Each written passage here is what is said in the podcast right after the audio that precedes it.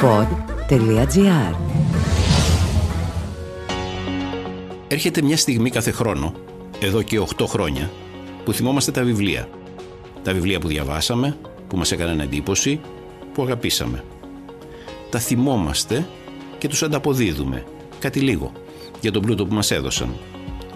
Ανταποδίδουμε με την ψήφο μας, την ψήφο στα βραβεία βιβλίου του Public, τα Public Book Awards.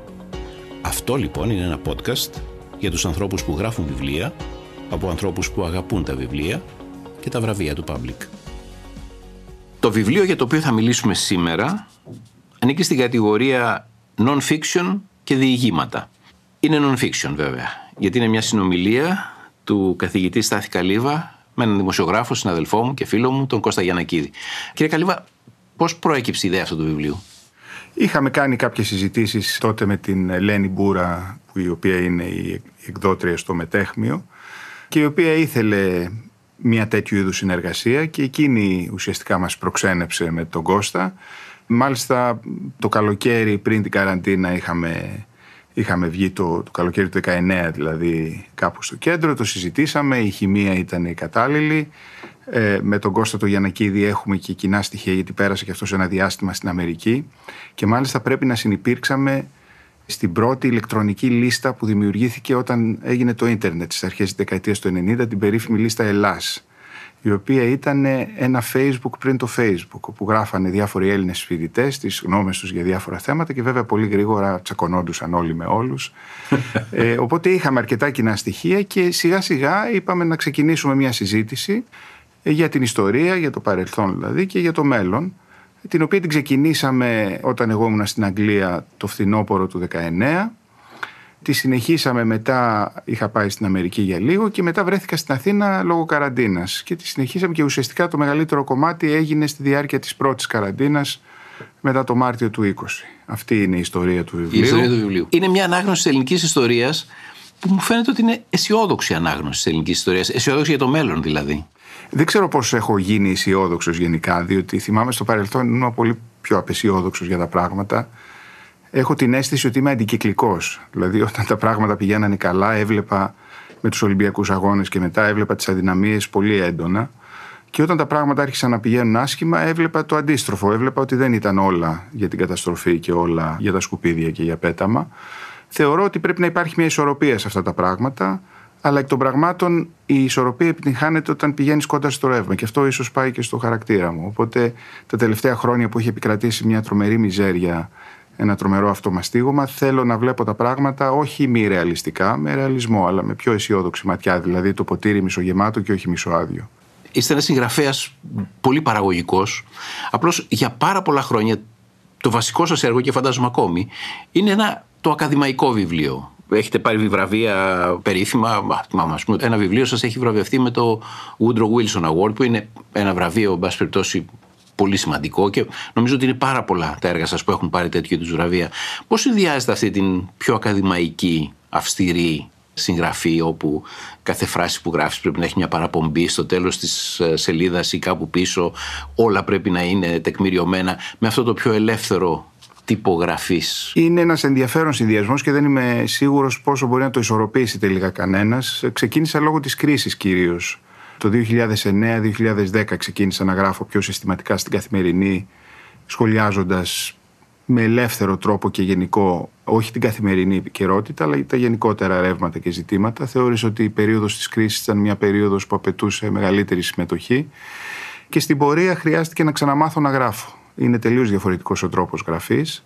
Αλλά βέβαια η εμπειρία η ακαδημαϊκή σου δίνει διάφορα εφόδια και αν μπορέσεις να βρεις τον τρόπο να γράψεις με έναν τρόπο που να μην είναι βαρετός ή αυτοαναφορικός, πιστεύω ότι προσφέρει έναν πολύ καλό συνδυασμό. Τώρα η δυσκολία που έχω είναι στην ακαδημαϊκή γραφή.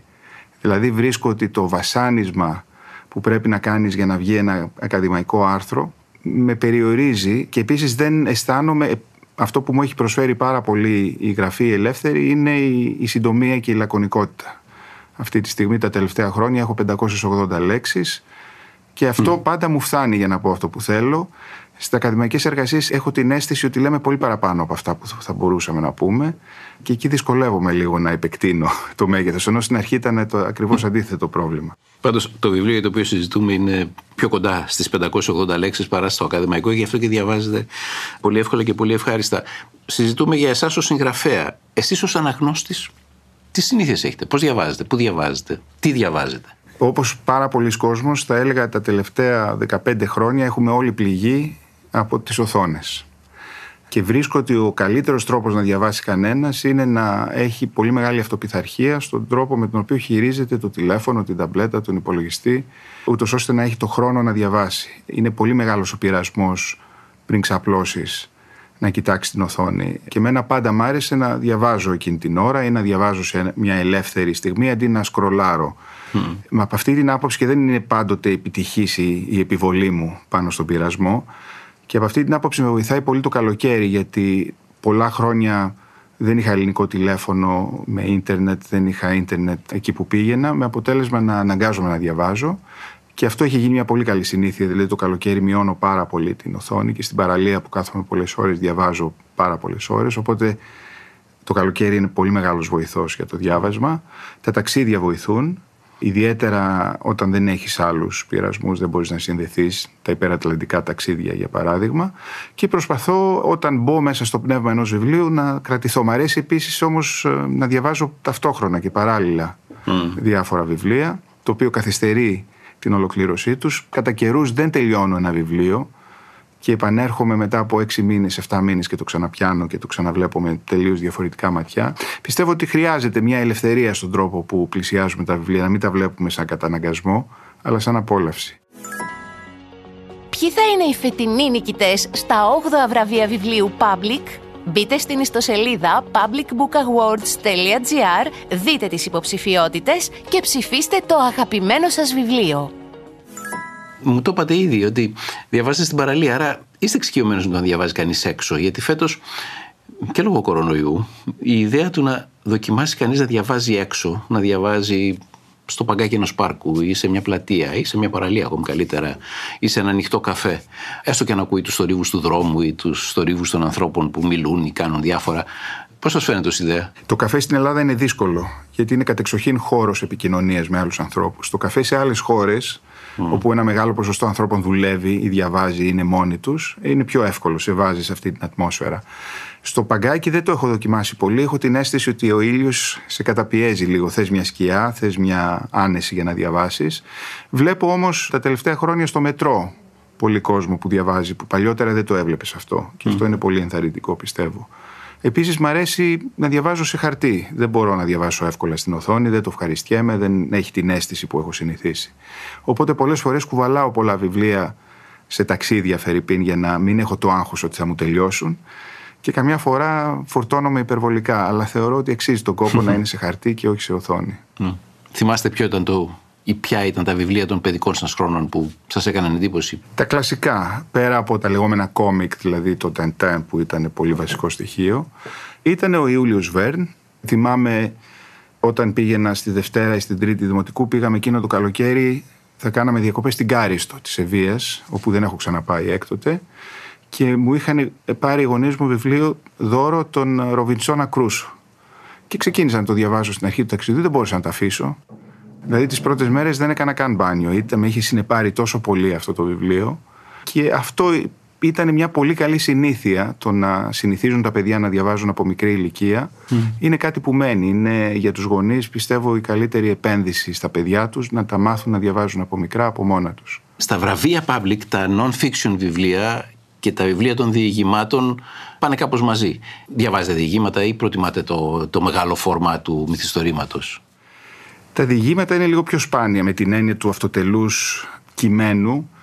Ε, μ' αρέσει κυρίως η μεγάλη φόρμα γιατί όπως οι σειρές, ας πούμε, οι τηλεοπτικές καινούργια σκοπής σε σχέση με τις ταινίες, σε βάζουν σε ένα κόσμο στον οποίο βυθίζεσαι. Γνωρίζεις τους χαρακτήρες πολύ καλά, γνωρίζεις όλο αυτό το πλέγμα που αναπτύσσεται μεταξύ τους και σιγά σιγά μπαίνει σε ένα καινούριο κόσμο. Οπότε αυτή η αίσθηση βέβαια θέλει μια αρχική επένδυση να μπεις στον κόσμο, αλλά από τη στιγμή που μπεις ζήσει σε ένα τελείως διαφορετικό κόσμο. Και τελικά τι είναι τα βιβλία, είναι ένας τρόπος να ζήσεις διαφορετικές ζωές από την καθημερινή σου ζωή. να γνωρίσεις άλλους ανθρώπους, να δεις την πραγματικότητα μέσα από μια διαφορετική οπτική. Αυτό είναι που με συγκινεί πάρα πολύ. Όχι η φόρμα για τη φόρμα και με αυτή την άποψη τα διηγήματα δεν με ενθουσίαζαν τόσο πολύ. Όσο τα μυθιστορήματα. Όσο τα μυθιστορήματα. Από την άλλη μεριά δεν είναι πιο δύσκολο γιατί ένα καλό διήγημα, ξέρω εγώ, από τον Παπαδιαμάντη και τον Βουτυρά μέχρι τους πιο καινούριους, τον Όλα, ξέρω εγώ, ή τον Παπαδημητρακόπουλο που γράφουν διηγήματα, πρέπει μέσα σε ένα πάρα πολύ σύντομο κείμενο, μέσα σε μια πολύ πυκνή δομή, να πεις μια ιστορία ολόκληρη η οποία να κάνει αυτό που θα έκανε ένα μεγάλο βιβλίο 300 σελίδων μέσα στις 20-15 του διηγήματος. Προφανώς. Και από αυτή την άποψη απαιτεί τρομερή τεχνική και τρομερό ταλέντο και όταν πετυχαίνει έχει κάτι το μοναδικό. Δηλαδή αισθάνεσαι ότι με μικρή σχετικά προσπάθεια κατακτάς κάτι πολύ μεγαλύτερο. Θα θυμηθώ για παράδειγμα την κάθοδο των 9 του Θανάση Βαλτινού που στην αρχική του μορφή είχε δημοσιευθεί στον ταχυδρόμο. Δεν είχε βγει καν ως βιβλίο και είναι ένα από τα κείμενα που όταν τα διαβάζεις παρά το γεγονός ότι έχει τόσο μικρή έκταση σου δίνει ολόκληρη την αίσθηση αυτής της συγκεκριμένης φάσης του εμφυλίου και μιας επίσης στιγμής και αίσθησης της ανθρώπινης παρουσίας. Τι σημαίνει το να είσαι κυνηγημένος, το να μην έχεις επιλογές με τρομερή οικονομία. Ε, αυτό έχει κάτι το πολύ ωραίο. Η σχέση ανάμεσα στην έκταση και στο αποτέλεσμα η οικονομία δηλαδή του μυθιστορήματος και του διηγήματος είναι πραγματικά εντυπωσιακά στοιχεία. Τι διαβάζετε τώρα ενώ όχι τα ακαδημαϊκά σας; Διαβάζω αυτό το πολύ ενδιαφέρον αγγλικό βιβλίο του Junot Diaz, το The Short and Wondrous Life of uh, Oscar Wow, που είναι η ιστορία μιας δομινικανής οικογένειας αρχικά στις ΗΠΑ και μετά η πρόγονή τους, η πιο πρόσφατη στην Δομινικανή Δημοκρατία, με καταπληκτική γλώσσα, πάρα πολύ ενδιαφέροντα τρόπο. Και διαβάζω από την ελληνική παραγωγή υπάρχουν κάποιες πρόσφατες βιογραφίες που έχουν ενδιαφέρον μια όχι τόσο πρόσφατη αλλά σχετικά νομίζω δύο-τριών ετών του, του Δερτιλή ε, μια αυτοβιογραφική ας πούμε καταγραφή των βιωμάτων του και του Αλιβιζάτου το πρόσφατο βιβλίο που περιγράφει τη ζωή του και είναι μια ματιά στην αστική Αθήνα τη μεταπολεμική ε, που έχει πολύ ενδιαφέρον μια μεγάλη στιγμή μετάβασης.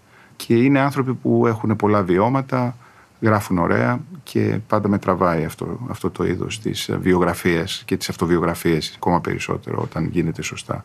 Ναι, και είναι, είναι, είναι και τα δύο καταπληκτικά βιβλία και εμένα μου άρεσαν και τα δύο πάρα πολύ και κυρίως για αυτή τη δυνατότητα που σαν να σου επιτρέπει κάποιος να βάλει το μάτι σου στην κλειδαρότρυπα και να δεις το φιλμ μιας ολόκληρης ζωής, αλλά και τη ζωή γύρω για μια μεγάλη και κρίσιμη περίοδο. Ναι. Και το βλέπεις συνοδεία κάποιου που σχολιάζει αυτά που περιγράφει. Ναι. Και αυτό το βρίσκω πολύ ενδιαφέρον. Σας ευχαριστώ πολύ. Και εγώ ευχαριστώ. Αυτό ήταν ένα podcast βιβλιοφιλίας. Τα βραβεία βιβλίου Public μας έδωσαν την ιδέα να συζητήσουμε με συγγραφείς όχι μόνο για τη σχέση τους με τη γραφή, μα κυρίως για τη σχέση τους με την ανάγνωση. Ακούσατε το podcast Book Talks με τον Παύλο Τσίμα, μια παραγωγή του pod.gr με την υποστήριξη του Public. Ποιοι θα είναι οι φετινοί νικητές στα 8 βραβεία βιβλίου Public? Μπείτε στην ιστοσελίδα publicbookawards.gr, δείτε τις υποψηφιότητες και ψηφίστε το αγαπημένο σας βιβλίο. Αναζητήστε τα podcast που σας ενδιαφέρουν στο pod.gr, Spotify, Apple Podcast, Google Podcast και σε όποια άλλη εφαρμογή ακούτε podcast από το κινητό σας.